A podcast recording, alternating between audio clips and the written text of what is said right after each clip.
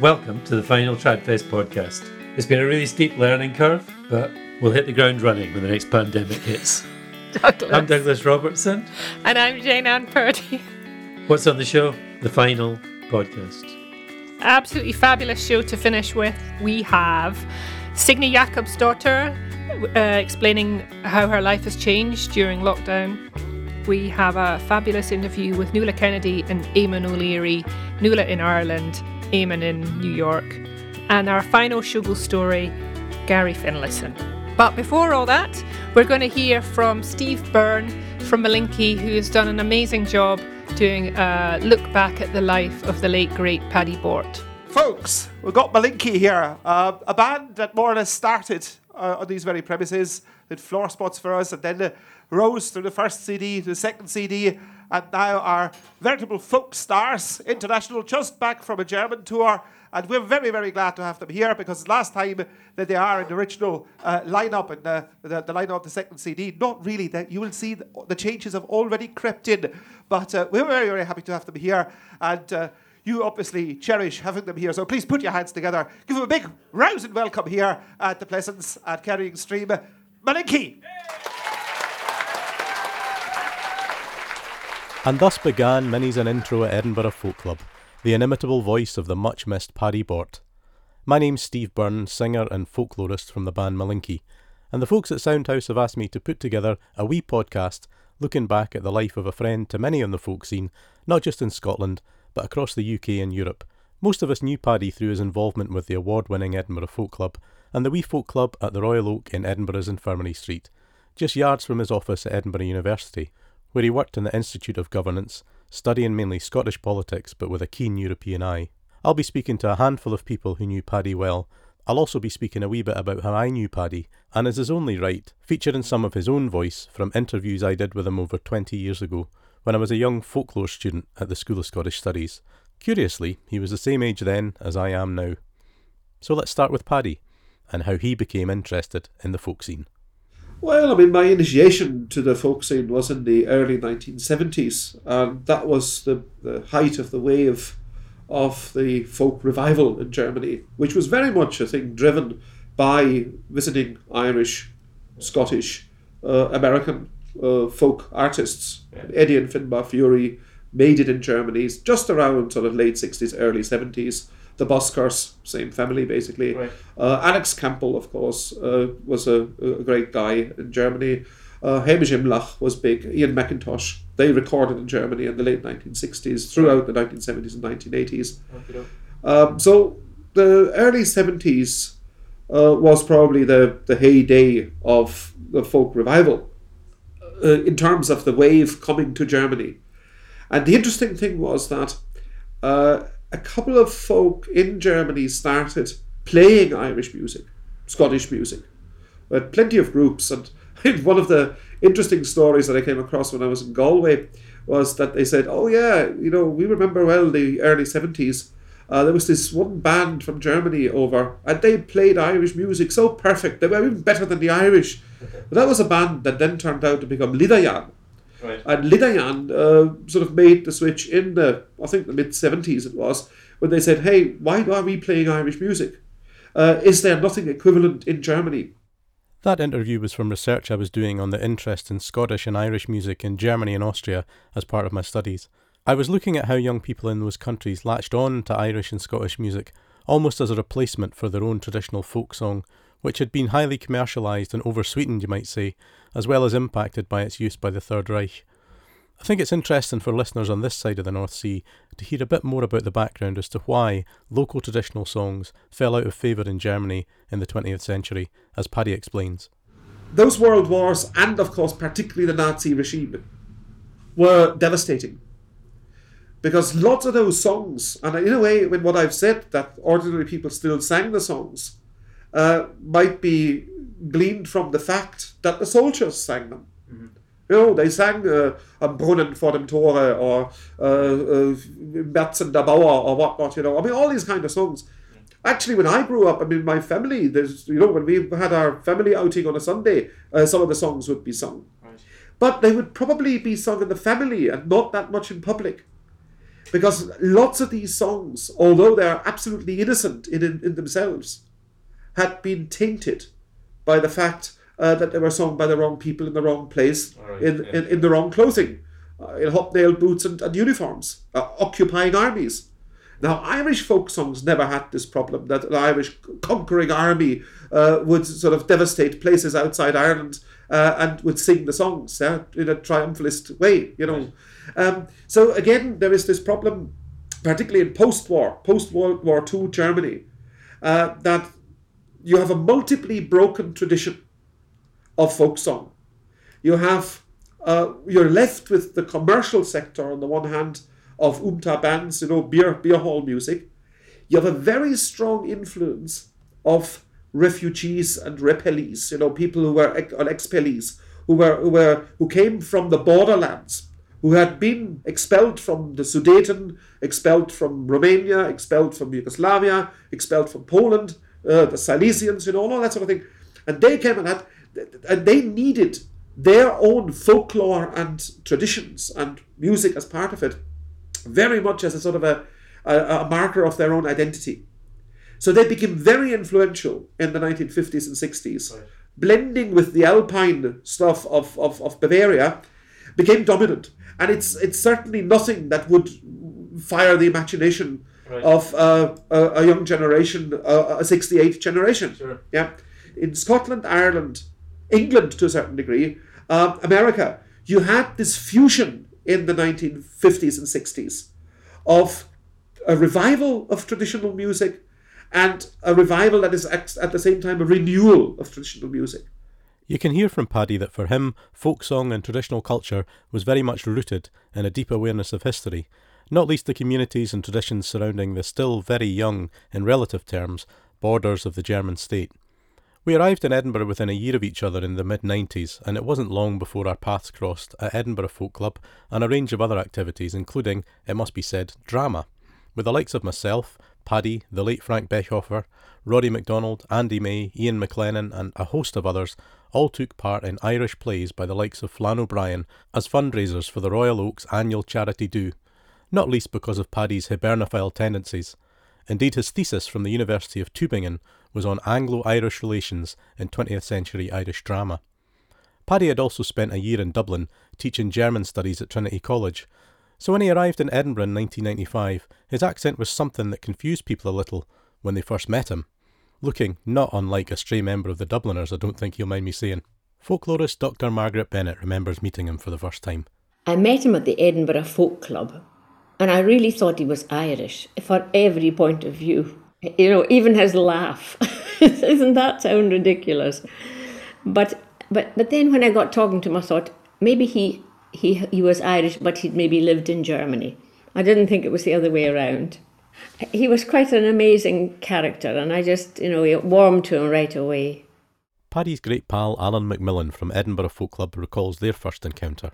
It was actually March 2001. It was two friends of mine took me to Edinburgh Folk Club, and I'd been away from folk music for a while, so I hadn't been to any clubs.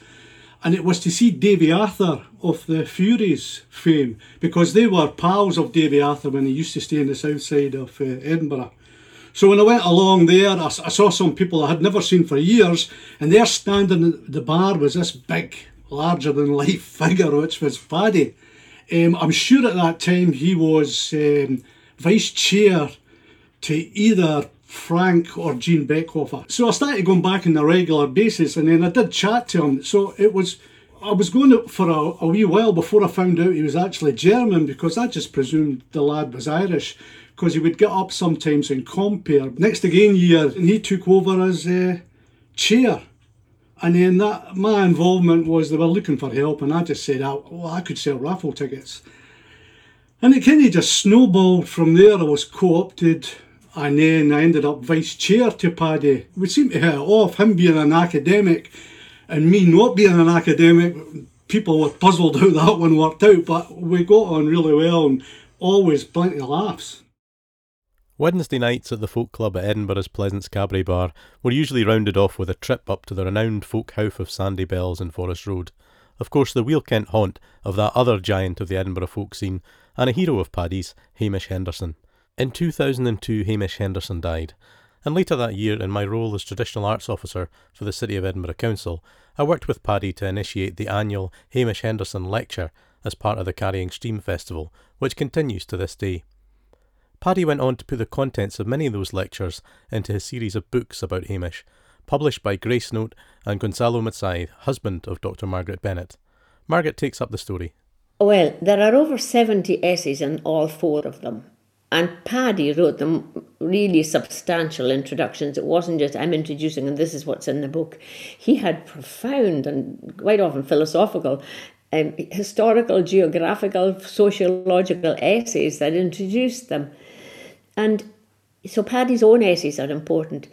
I spent the early part of the first lockdown reading them again and reading them slowly because the first time around I kind of you whiz through them and you want to get to this bit or that and I thought wow who would have given us all that energy to put this together and it had to be done then because the people who contributed to these first four volumes and you are among these people are people who are so close to Hamish's work and I think they have left a much it's not a it's not a creation of a mythology of the man. They are really quite remarkable. Uh, Paddy asked me to write the fourth, I wrote four essays. And I said, oh, Paddy, I don't know what else. And he was very persuasive. He said, I remember you said one day that you interviewed Howard Glasser. I said, Well, yes, I did, because he met Hamish in 1953. Well, he said, I want that. That has to be published. And when I look at it now, it's it's remarkable what Howard Glasser said about him. But had Paddy not said, come on, write this one or that one, I may never have done it. So it was just, oh gosh me, what a legacy to have that kind of passion and devotion. That's yes. it. He had both passion and devotion. What was less well known to many of us in the folk world, away from his folk club organising and MCing duties, was his highly regarded career in studying and researching politics. Matters of borders and borderlands permeated Paddy's work in the political sphere, and in his early years in Scotland, of course, the country voted for devolution and the Scottish Parliament was established. Events over the following years became something of a political laboratory for Paddy, documenting the evolution of devolution. As well as authoring Annals of the Holyrood Parish, looking back at a decade of the Parliament prior to 2014, Paddy ran a major internship programme through the university, placing students mainly from North America with MSPs from across the parties. He became a Wheel Kent figure at the foot of the mile, with two parliamentary motions and a letter of condolence from the First Minister herself marking Paddy's passing. Maddie Cancro from Kansas worked closely with Paddy on the internship program.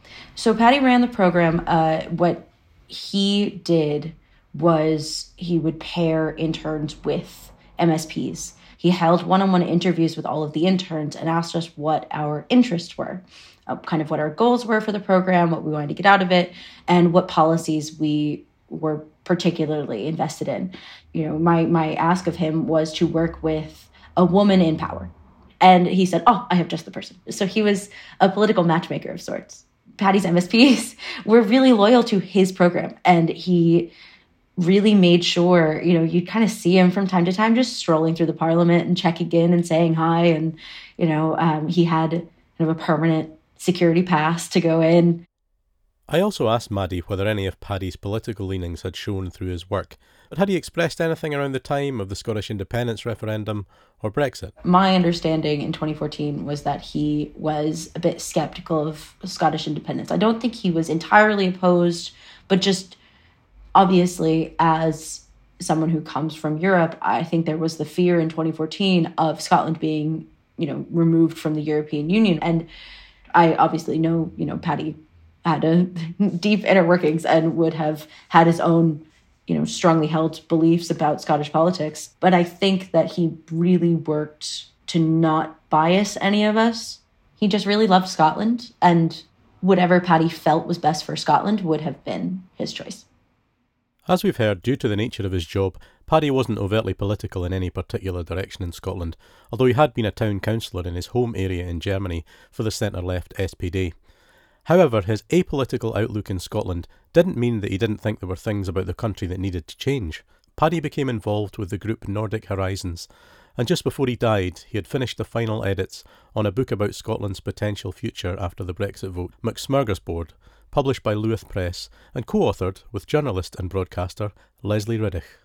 He turned up to a couple of Nordic Horizons meetings. This was the think tank I'd sort of set up with uh, a fellow traveller, Dan Wynn. He kind of piped up within uh, a Nordic Horizons meeting and was just so cogent, so coherent, and actually also so sort of passionate really about the subject that it just really you sort of thought i need to speak to that guy afterwards so i did of course, Paddy suggested we all go back to the pub and then just continued the chat. And very shortly after that, he stepped up to be part of the steering committee. And after that, you know, it's pretty much Nordic Horizons and, and, and Paddy. Paddy was an absolute linchpin of the group. The thing about Paddy was although he had all this kind of academic expertise in certain areas, the thing he really brought to Nordic Horizons was just boundless energy and a sort of upbeat outlook. You know, there would be days where I would think, oh, God, you know, what's the point? Nobody's listening to any of this and we're not getting anywhere.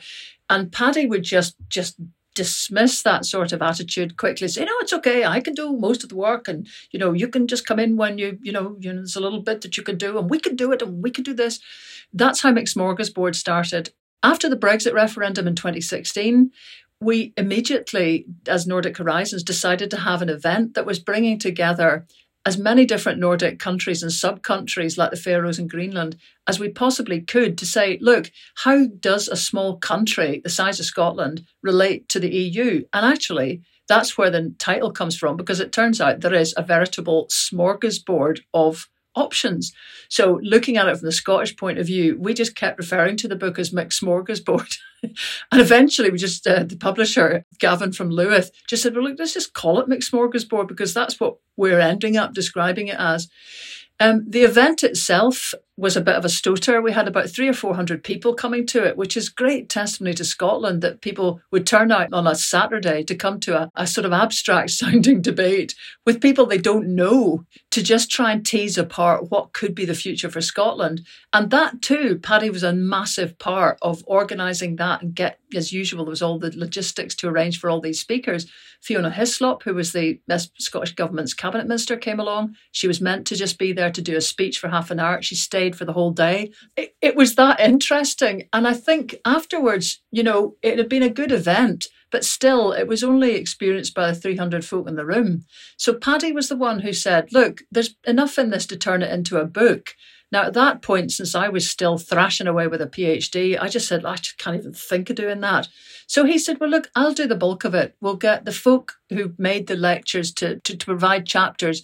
We'll edit it together into something that can be easily read and it'll be like a little primer for people. So that's what we did. And it was, I mean, of course, he was right. He was always right. I can't think of a single proposal he made that wasn't good.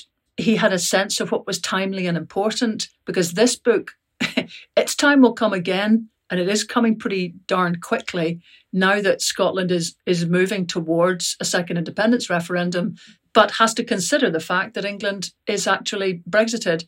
So we may have to consider different arrangements, and that's where a really close understanding of that halfway house that Norway and Iceland occupy might be something that more people in Scotland want to know about. I remember speaking to Paddy in the run up to the first independence referendum, and I always got the feeling that the sort of federalist, the localist in him wouldn't really let him come over to the, the indie side. And I, I wouldn't ask you to put words into his mouth, but what do you think he would make of the current Buarach?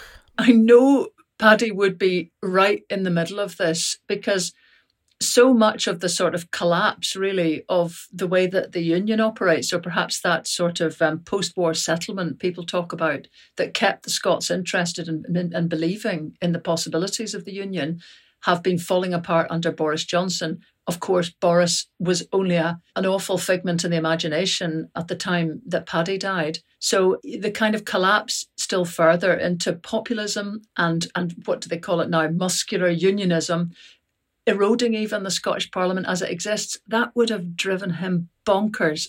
For Paddy's funeral in March 2017, a delegation went out from Scotland. Myself, Alan Macmillan, and John Barrow from Edinburgh Folk Club and the publisher Gonzalo Mazzei. We all flew out to Stuttgart and then on to the town of Laufen am Neckar, home of the Phoenix Pub and the Insel Folk Festival held on the island in the River Neckar, organised and compared by Paddy, with support from the pub's then owner Klaus Rosenberg and his team. Paddy explains the history of his connection with the Phoenix in Laufen. Well, I mean, I'm, I'm attached to a to a pub, uh, an Irish pub, uh, which uh, one of six hundred or so in Germany. Uh, with a slight difference. I mean, the idea of it was born in the early 1980s as part of a cultural concept, right. Uh, and have basically a folk club, uh, but as a as a as a very individualistic Irish pub, but not a sort of a Guinness investment, uh, sort of uh, one from the, the big Guinness store, you know. Sure. Uh, so it was individually crafted by a, a, joiner who, who, had its heart's blood in that, you know, and uh, we saved old woods, old ceilings from officers' messes and things like that and created that thing. And eventually it opened in 1992 and we started with three nights of music um, one was a German band playing Irish music, uh, ballads and all that. Uh, Zeitenwind from Karlsruhe. Uh, one was a piano player from from Tübingen, a German guy who plays all kinds of new ragtime, but also plays Irish uh, and Celtic stuff on the piano, which right. was quite nice. And what was the third one? I tend to forget. But three three nights of, of, of music, and since then we've we've had, let's say, an average of uh, a gig every three weeks there. Alan McMillan recalls some of his memories of our trip to Laufen and the Phoenix to bid Paddy farewell. It was about a five minute walk to the actual Paddy's last resting place. And uh, when we were walking, the two of us, we could hear the town I love so well getting played on a trumpet. I thought, this is just, this is just great. And then I, I just think the, the way these people looked after us, the, the, the fun we had, there was more laughing than actually to this day when I speak to Margaret Bennett and Alison and Jordi and that, Gonzalo, Paddy's name's Ken is is always there because he's always right. mentioned. It's just lovely, like you know, it's absolutely lovely. I'm just um, so happy that I met the guy. A few days after his passing, Alan wrote a poem for his pal, Tay Paddy. I'd heard him lecture on politics and art and other subjects I couldn't impart, and talk of things I didn't quite see, but hey, he was just a pal to me. I missed the phone calls, I missed the texts, I missed the emails and all the rest. Receiving instructions where posters should be, but hey, I didn't mind. It was just a pal to me. Wednesday was our night. Paddy, me, and John B. Sitting up in bells after the EFC. He would laugh and accuse us of causing a fuss. But we didn't mind, he was just a pal to us. I would kid him on, but he knew that I cared because I saw that smile behind the beard. And he would push you to be the best you could be, but hey, that's only right because he was just a pal to me. I think he brought people together and in, and and woke woke certain sectors up, woke people up. But more than that, he made people feel as if they mattered. And, and uh, Hamish did this.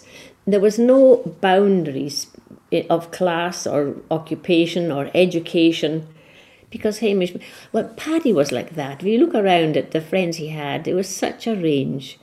And I think that's a really important element in any human being, far less anybody involved in folk music and the folk scene. So that part of that legacy is embracing everybody. I was conscious that he was behind the scenes, always just trying to kind of increase knowledge, increase connections, um, just try to try to find outlets for young people, and not just kind of talking about it in the abstract, but actually spending lots of time just knitting these possibilities together, which was extraordinary. In summer 2017, a memorial concert was organised by Edinburgh Folk Club I was delighted to take part with Malinky and a whole host of musical friends to celebrate Paddy and to raise money for the new Paddy Bort Fund, which aims to help young musicians and has been a source of support to many performers during the COVID crisis. Alan McMillan explains how Paddy's name and legacy live on. In Paddy's name, we've raised probably over £15,000 and helped 70 musicians up to now, but we're still doing it. But Paddy's name lives on, and, and he helped people he was so helpful to young musicians like yourself, and he's still helping. A huge range of people were in touch with me once they heard I was making a podcast about our mutual friend Paddy Bort, so I imagine I might well come back to this in the form of an even longer programme further down the line. But for now, I hope you've gotten a flavour of the man in a bit more depth than the larger than life character you might have encountered at Edinburgh Folk Club once in a while. I'd like to thank Margaret, Gonzalo, Lesley, Maddie, Alan, Claire Adamson, Chris Wright, and the Edinburgh Folk Club, who all helped me put the podcast together, and to Soundhouse, Jane Ann, and Douglas for the opportunity to remember our dear friend, the much missed Paddy Bort. I'll leave you with the outro from a recording of a song I know that Paddy loved, but with a difference. We sang this same version at the memorial concert in Edinburgh, but this recording comes from the heart of Germany and the Rudolstadt Festival later that summer, where I led a troupe of Scots and Gaelic singers and musicians celebrating our traditions with our European neighbours. And yes, there were a few saltires with European stars that day. Vielen Dank, Paddy, mein Freund.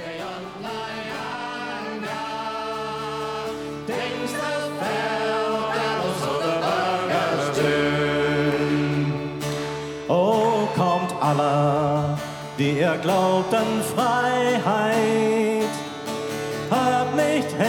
Wenn die Krähen krächzen schlimm. In euren Häusern alle Kinder Adams werden Superbrot und ein Zuhause finden.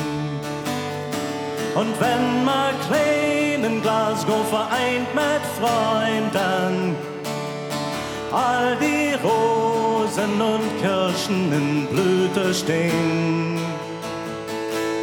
Und ein schwarzer Junge aus Nyanga, die Galgen der Spießbürger bricht dahin.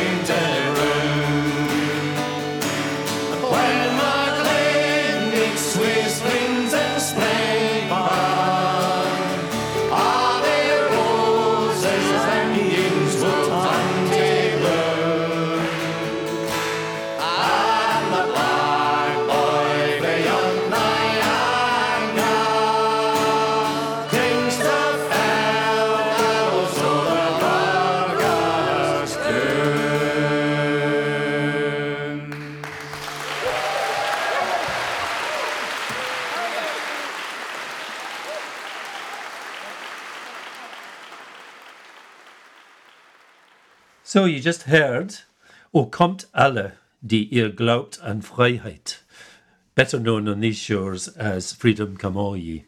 Thanks to Steve Byrne for that glimpse into the life of the late great Paddy Bort. And if you'd like to donate to the Paddy Bort Fund mentioned in that piece, you can do it via the Edinburgh Folk Club website, E efc1973.com. So we'll move on now to the lockdown life of Icelandic percussionist Signy Jakobsdottir. Hi, my name's Signy and I play drums and percussion with the Shee. I'm their most recent recruit, so still really new in the band. But I've had a couple of tours with the guys already and just really enjoying getting to know all of their tunes and hanging out. What a great bunch. So, my lockdown life. Well, things have changed so much for me. Last year, when lockdown happened, I was looking forward to a great year ahead with loads of exciting gigs in the diary. And it took a long time to come to terms with all of that changing, postponing, and rescheduling, just lots of unpredictability, which is really, well, it can be hard to deal with. It's easy to get anxious and nervous about all of that stuff. So, one of the things that I really enjoy doing is cycling. And when everything stopped, it was just so amazing the way all of the roads just went quiet, no traffic, and very few people about. I'm quite lucky to live in a part of North Glasgow, which is right on the country. And there's loads of beautiful little roads. So I just used to take off on my bike and get some cycling done. Really loved that. Kept my head together. I also really enjoy baking, um, and it really helps me unwind. Although it was a challenge to figure out what to bake given the shortage of flour. Uh, I just remember making lots of meringues. But the only problem is during lockdown, you couldn't really share food, or it was hard to know if that was okay or not. So we just ended up eating them all ourselves. Anyway, been doing lots of adapting and learning how to keep my musical practice going from home using technology.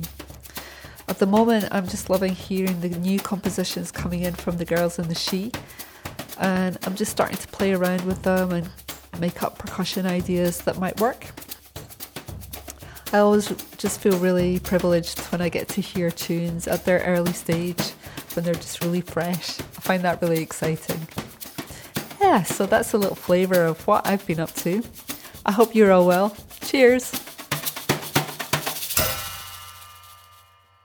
Thanks very much, Signy. We'll take some of your meringues any day. We move on now to Ireland and New York all at the same time to talk to Nuala Kennedy and Eamon O'Leary. Nuala Kennedy and Eamon O'Leary have been a duo for the best part of a decade. The two singers and multi instrumentalists met in New York, where Eamon moved from his native Dublin in the early 90s. With John Doyle, they make up the Alt, a band of expat Irish folk playing the festival circuit in the States and Europe. The duo, Nuala tells me, is more easygoing and prefers to tour off the beaten track. An acoustic concert in a remote Yukon town is their idea of heaven. Sadly, they've yet to appear together in Scotland. COVID saw to that. So, in lieu of the gig they should have been playing at Tradfest, we're catching up with them at home, remotely. Hi there, how you doing? Hi, Nuala. Hi, hi, Jane Ann and Douglas. Hi, Eamon. Hi, how are you? Hi. Hi, so, back. uh, Eamon, where where are you right now? I'm on the Lower East Side of uh, New York City. I'm just uh, came down from the mountains for this august occasion. I, I've been living mostly up in the Catskill Mountains, Wow. uh, upstate New York, since this whole crazy year kicked in, and uh, I um, I'm down in New York where I've lived now for well, over twenty years. Uh, but I did manage to sneak in one trip back home to Ireland last month, and oh wow. got to see the got to see the family. So, Oh, but that's I'm I'm certainly missing the uh, the rambling life yeah, these days. sure. What about Nuala? Where are you? I'm in Ennis in County Clare on the west coast of Ireland. Um, we moved here from the States. We went from Venice to Ennis in um, August, the August before COVID struck. Yeah. And um, yes, we've been we've been settling into our new home and um, making the most of of home time. Yeah. dying to get out and about again as well and um, get stuck into a few adventures, Indeed. musical and, and otherwise. Been a lot of home time in the last year. So we're really sorry Yeah. that you. So really sorry you couldn't play at Tradfest this year because it was going to be your kind of Scottish debut, wasn't it? As a duet, a duo. Whatever. Yeah, I was really excited about um, showing Eamon around the west coast of Scotland and you know playing playing at Tradfest together and we were supposed to be doing a, a couple of other little gigs and and recording our duo record up in in the Highlands outside Fort William with um, Ziggy Campbell up there in his studio Ah. in beautiful Okay. converted Lovely. school and um, it had to be postponed but sadly so You were going to feed Hopefully. Eamon to the midges, weren't you? Really? I was used to that now, you know. A few holidays in, in Ireland would see to that. Yeah. No, that was one of definitely one of the things on the calendar that I was very much looking forward to this year, in a, a long list of things that, of course, that got cancelled. yeah. But I Have- hope it'll certainly happen again. Have you played in in Scotland much yourself, Eamon, with other folks or? I have a small bit. Uh, I mean, I you know, I, well, I did the Celtic Connections gig with with John and Nuala as the alt a few years Yeah. back, and Nuala has shown me around Edinburgh a bit.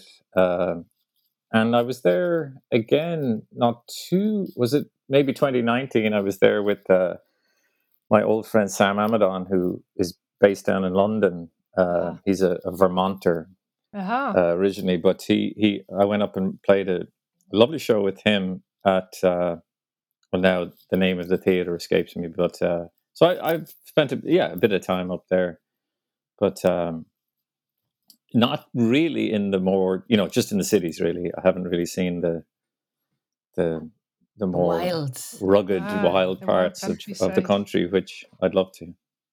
Yeah. So um, I believe that you two kind of met in New York. Um, uh, I think you'd met a few times before you actually started kind of playing together. Um, I wonder about the what the session scene was like then in New York and how it compared to what you had left behind in Dublin, Eamon, when you first arrived there. Well, yeah, no, I mean it was it was great. I mean, I, I had a, I mean, of course, great memories of Dublin and, and and playing there when I was, you know, in my college days and younger days. But uh, the thing about the, the the scene in New York, of course, was that because it's a place that everyone passes through eventually. You know, Mhm. every touring musician, every so you, you just eventually everyone will come to you. You don't have to go anywhere. and uh, Nuala would have been one of those, you know, on the road, passing through, and often people will play their show, play their gig, and then end up at some disreputable bar in some corner of the city, and and that's where the like sessions Nuala. would happen. yeah, exactly. So yeah, no, I met so many people in in just that fashion over the years, and uh, of course we have all kinds of friends in common and before that, but um, but no, it was great. And then it was some years before we kind of actually started doing a bit of traveling together. But uh, Yeah, probably. I think we started playing together a bit more when I moved over there. I was there for a year in 2011 with DJ, and we got a, a place there in Brooklyn at Grand Army Plaza. And um, I used to go in for sessions, and Eamon was very kind to me and, and threw me the a few bones here and there to get, help me get settled in. it was very nice. Yeah. if ever friendless Irishman passes my way, all that, That's right. You're the go-to man for that. as the song says, yeah. passing it on. I remember John telling me that he gave you a gig when you first arrived in in New York. That Well, right? that's that's absolutely true. I think I arrived on this is back in the early nineties. Mhm. I arrived in New York on a on a Tuesday night, and on Wednesday night I had a gig because uh, it was it's just that type of community. And I, I went I went for a few drinks the night of my arrival, and there was a note left behind the bar from John Doyle and the lend of a guitar, and it said, "Be at this place tomorrow night, eight o'clock. You have your first gig." And I, I think I had to restring the guitar because he's left-handed, of course. But uh, yeah, so I, I, I, I was I was hard at work. There was no honeymoon. I was straight to work when I arrived. That's great. So is that is that? what- I mean, I'm trying to try to just gauge what's the kind of the attraction for an Irish musician of living in the United States. You know, we we we speak to a few musicians during the Trump years, American musicians who were desperately searching their ancestry for somebody who was Irish.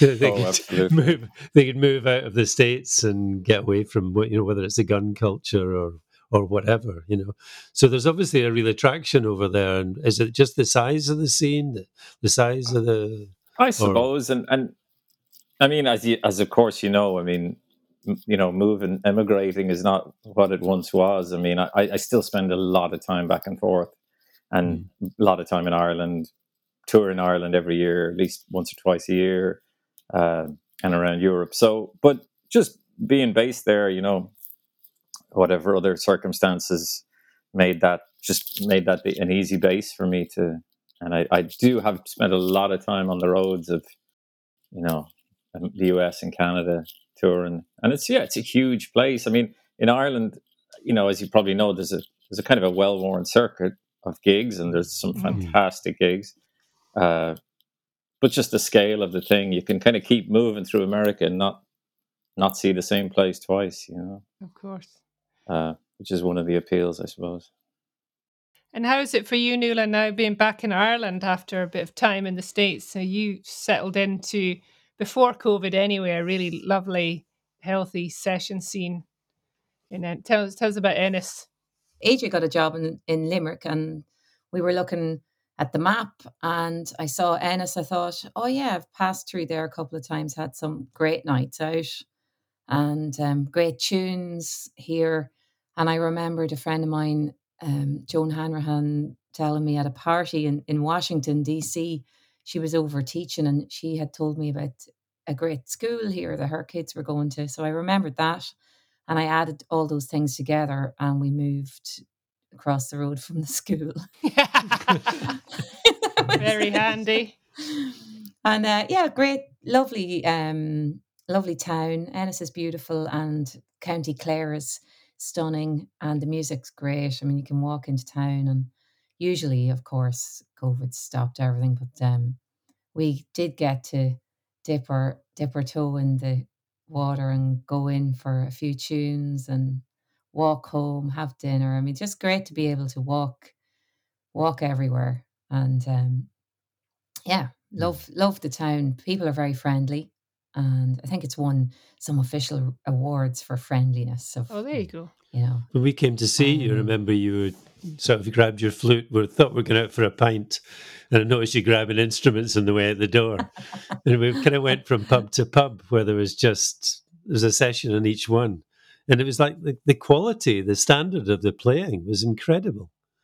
I mean, Oh, s- some of the people phenomenal. I around mean- Ennis just seem these are not necessarily musicians either. Really, all of them. I think I mean they, they are they're great musicians, but that's not really they're not professional musicians or make their living that way. yeah, they're just there's just fantastic players, and sometimes if I was in playing a few tunes myself, I I would like to go to another bar and just listen to some of the musicians playing here because it's um it's different repertoire and different people playing lovely lovely style of playing and I just think yeah it's a it's a hot spot and there's something ridiculous like 70 sessions a week in the summer or something I don't know it's great it's you know it's a paradise for for the music and and a lot of people visit here pass through here like Eamon was saying it's a it's a, a destination town so that's nice too because not long after I moved here and we all moved here John Doyle was passing through and you know Cathy Jordan our friend was was playing at Glór and Glór is our local theater. It's Mhm. it's fantastic. They do great stuff there too. So it felt very much like like our lives had been in the states you know we'd see people every now and again playing and passing through town. But then also there's just a lot of local musicians who are, are fabulous and Mhm. um, good good company So, how have you been sustaining yourself musically in the past year? Have there been some projects that you've been getting on with and connecting with some new musicians? Yeah, I've been so lucky. I feel like during this this what's been a terrible time, I know for for a lot of people, I've I've been very fortunate and I've been working on um, a commission for the theatre here of new music, um, and that's for a quartet. So I've been really working on that most of my time, and then playing uh, with Tara Breen, the fiddle player.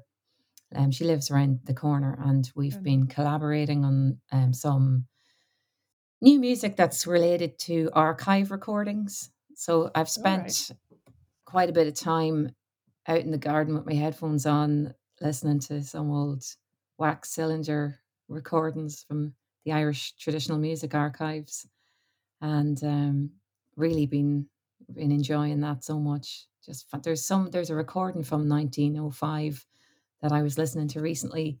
Um, what's that lady called? Margaret Margaret Costello, Uh-huh. and um, it's just beautiful. Her singing is so nice, and even like the clicks and the thumps of the old recording are, are on that on that particular one.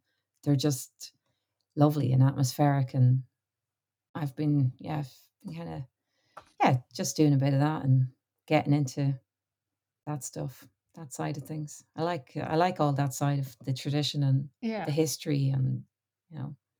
Yeah. And what about you, Eamon? Have you been doing stuff up in the Catskills? Have you got a studio there, or I don't have a studio, but I do have an old caravan that I use as a little workroom, or a little, a little music room. And, Your uh, old caravan. yeah, and uh, It really should have been a So log cabin, though. I mean, a caravan doesn't sound I- quite right. that's, Yeah, no, no, we have the cabin, but uh, it's a one-room cabin, and there's two of us. So the the caravan is a very necessary retreat for my musical pursuits.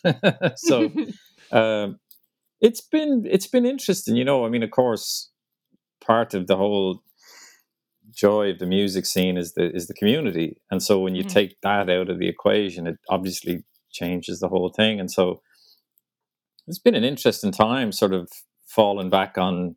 You know, I, I was never really that keen on solo performance and all that kind of thing, but when you're sort of forced into it, I I found myself working on just my own things, and then actually got kind of with a couple of friends did some writing together. So you know Oh, wow. friends here that would you know maybe send me musical ideas and i'd write lyrics for them. And that happened with a few different friends. And you could do that by kind of I, I'm, I'm afraid it's a bit uh, it's slightly primitive up there in that i don't have any wi-fi or anything like that. So it's all uh, I, I i once a, once a day i'd go down into the town and send my little musical ideas to wherever you know and, and then get some ideas back. And that would be uh it was a kind of a nice little break from the whole uh, the whole circuit but definitely missing just sitting down with other human beings and, Yeah. and, and and i've had a couple of chances to do it uh you know friends who come up to visit and sat around the porch and you just instantly remember what that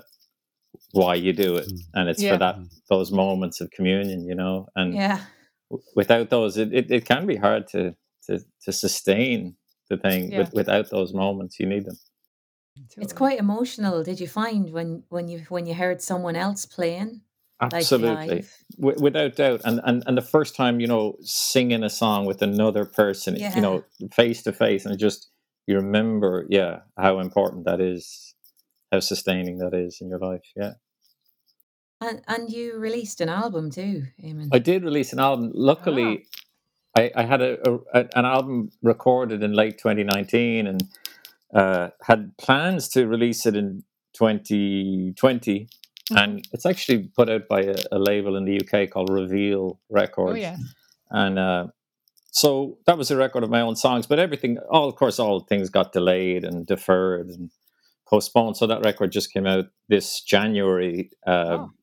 It was a very, very quiet little release. I mean, in that, like, Would have to of course, be. there's yeah, there's no touring, there's nothing like that. So, uh, you know, I, I, I and I've done a handful of little live stream gigs. I did one just the other night, actually, but Right. uh, of of some of that new material. But Okay. hopefully, you know, that'll be rectified in time, and I'll get to tour some of those songs. What's the album called? That album is called The Silver Sun, Lovely. and it's all original songs. Yeah. Great. So, um, I believe that you two love getting off the beaten track when you're touring and going to new places or, you know, some maybe more obscure gigs.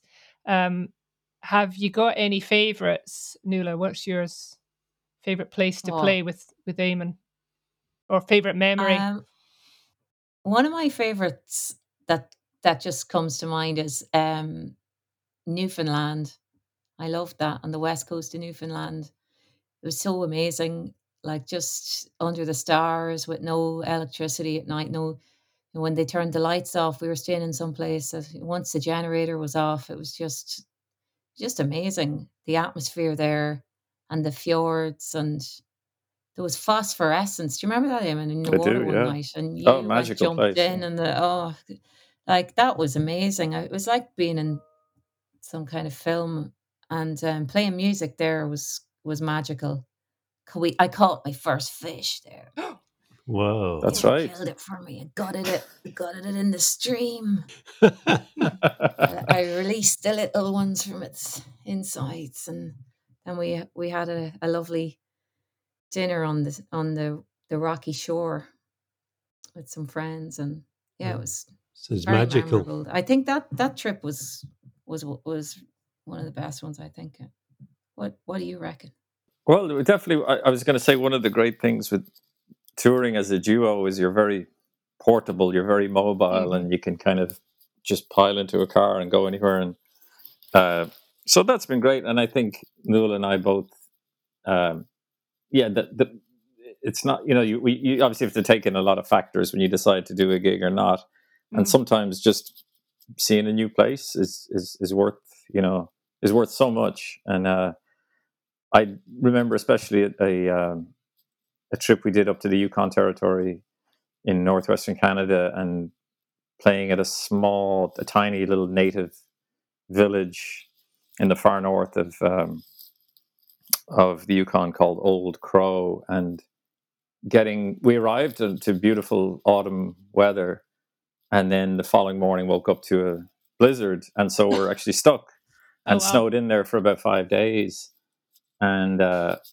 just uh, you know, and survived on the kindness of strangers and people bringing us, you know, warm Bits c- of coats and Salmon tails. salmon and caribou and just a completely unique experience something that you know we never would have you you you, you can't plan things like that on a tour and uh, i'm sure we lost plenty of money on that particular tour but you know a, a priceless memory you know it's just a and actually stayed in touch with some of the people from the community up there afterwards so Yeah. Yeah. I remember when you went out to forage with, for for food snow.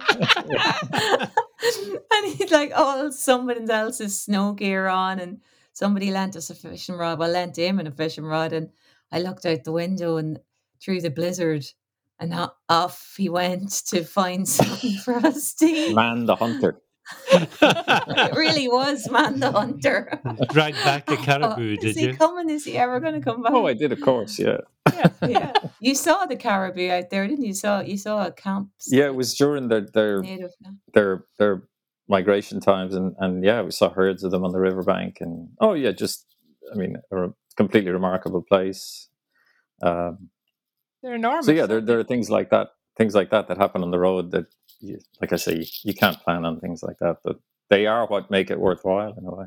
Yeah. Yeah. Well, we hope you get back on the road soon, and uh, we hope we get to see you soon. Um, but in the meantime, I think we're going to play a track. What we're going to play? We're going to hear uh, a great old song called the Night Visiting Song. It's a well known song uh, that was recorded, well, probably most famously by the Dubliners, Luke Kelly. And uh, this is a, I believe, we're going to hear a live recording of Nuala and I singing it in Newfoundland. How appropriate. Thanks so much. Hope to see you soon. Bye. Oh, thanks so much for having us. Pleasure. Yeah, Thanks a million. cool. Looking forward to getting Yeah. back to Bonnie Bonnie Scotland.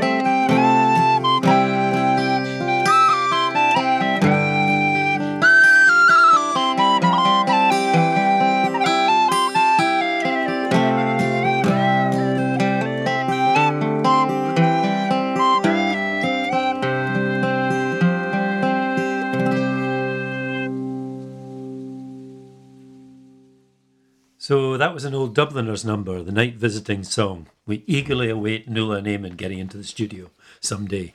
Now for the final section in our final podcast. Garry Finlayson chats about the Shoogles' greatest fan. To tell you the truth, I'm not in much of a storytelling mood, but I'd like to just say that we, we lost a big fan yesterday. Our Oh. biggest, one of our biggest fans, my mother. My mum loved the band so much she used to buy CDs by the box Oh, bless her. and distribute them to Oh. everybody that she met. she she always refused to go on the guest list. She she, she, she bought. As I would phone her up and say, "Mum, we're playing in the fruit market on such and such," and then- and she said, "Oh, I know, I can. I've got the tickets." but she she uh, yeah she she was responsible for the name of her. She her favorite her favorite Shooglenifty tune was the Taminori, and she that was called the Taminori in her her kitchen in Orkney when she gave Ian a cup of tea with a puffin on it and explained that mm-hmm. Taminori was was Orcadian for puffin. Mm-hmm. And she used she used to love every album that came out, but who would criticise it uh, only in that it didn't have the Taminori on it. She thought it should be on all our albums. but never mind. But and she was she, she was she didn't she had an attitude to she d- didn't have a very positive attitude to alcohol, although she did like a sherry now and then. But I remember being home once and uh, going out with out, to see what was new with my pals on the Friday night, and and, and the next day she said, "So, what did you get up to last night?" I said, "Oh, I just went out for a pint." What? A whole pint? yes, I had a whole pint. anyway, so I'd, I'd, I'd quite like uh, after we finished talking if, if it was possible for for uh, Jane Ann to put on Taminori, just so we can say goodbye to one of our biggest fans. And yeah. raise a, raise a glass to her when you can. Absolutely.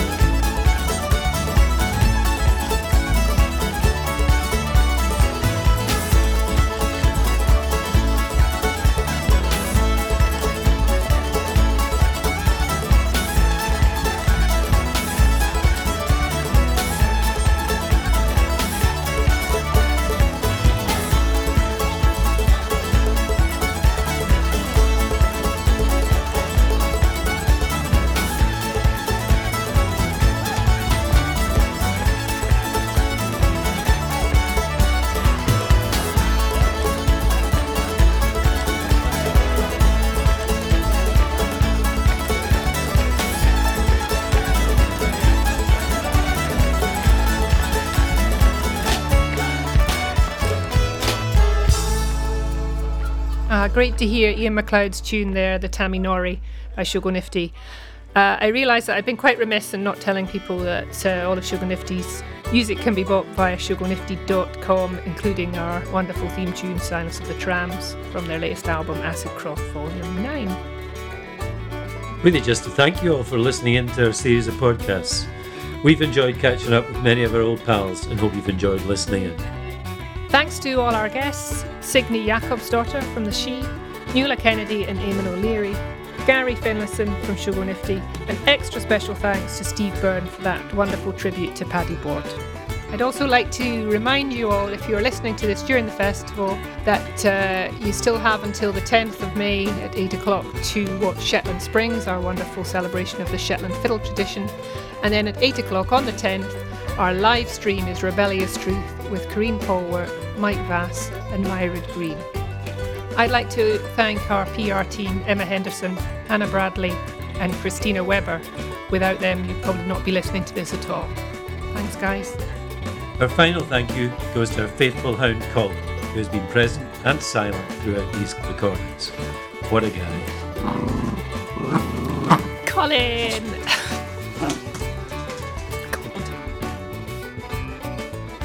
Edinburgh Tradfest podcast is produced and presented by Douglas Robertson and Jane Ann Purdy, with the help of our hugely capable engineer, Dave Kay. The theme tune, Silence of the Trams, is by Angus R. Grant, performed and arranged by Shooglenifty.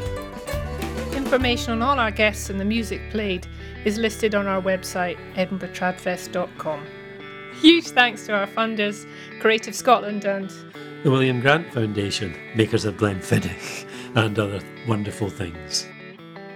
Please rate, review, and subscribe to Edinburgh Tradfest podcast wherever you get your podcasts. Apparently, that helps other people find it.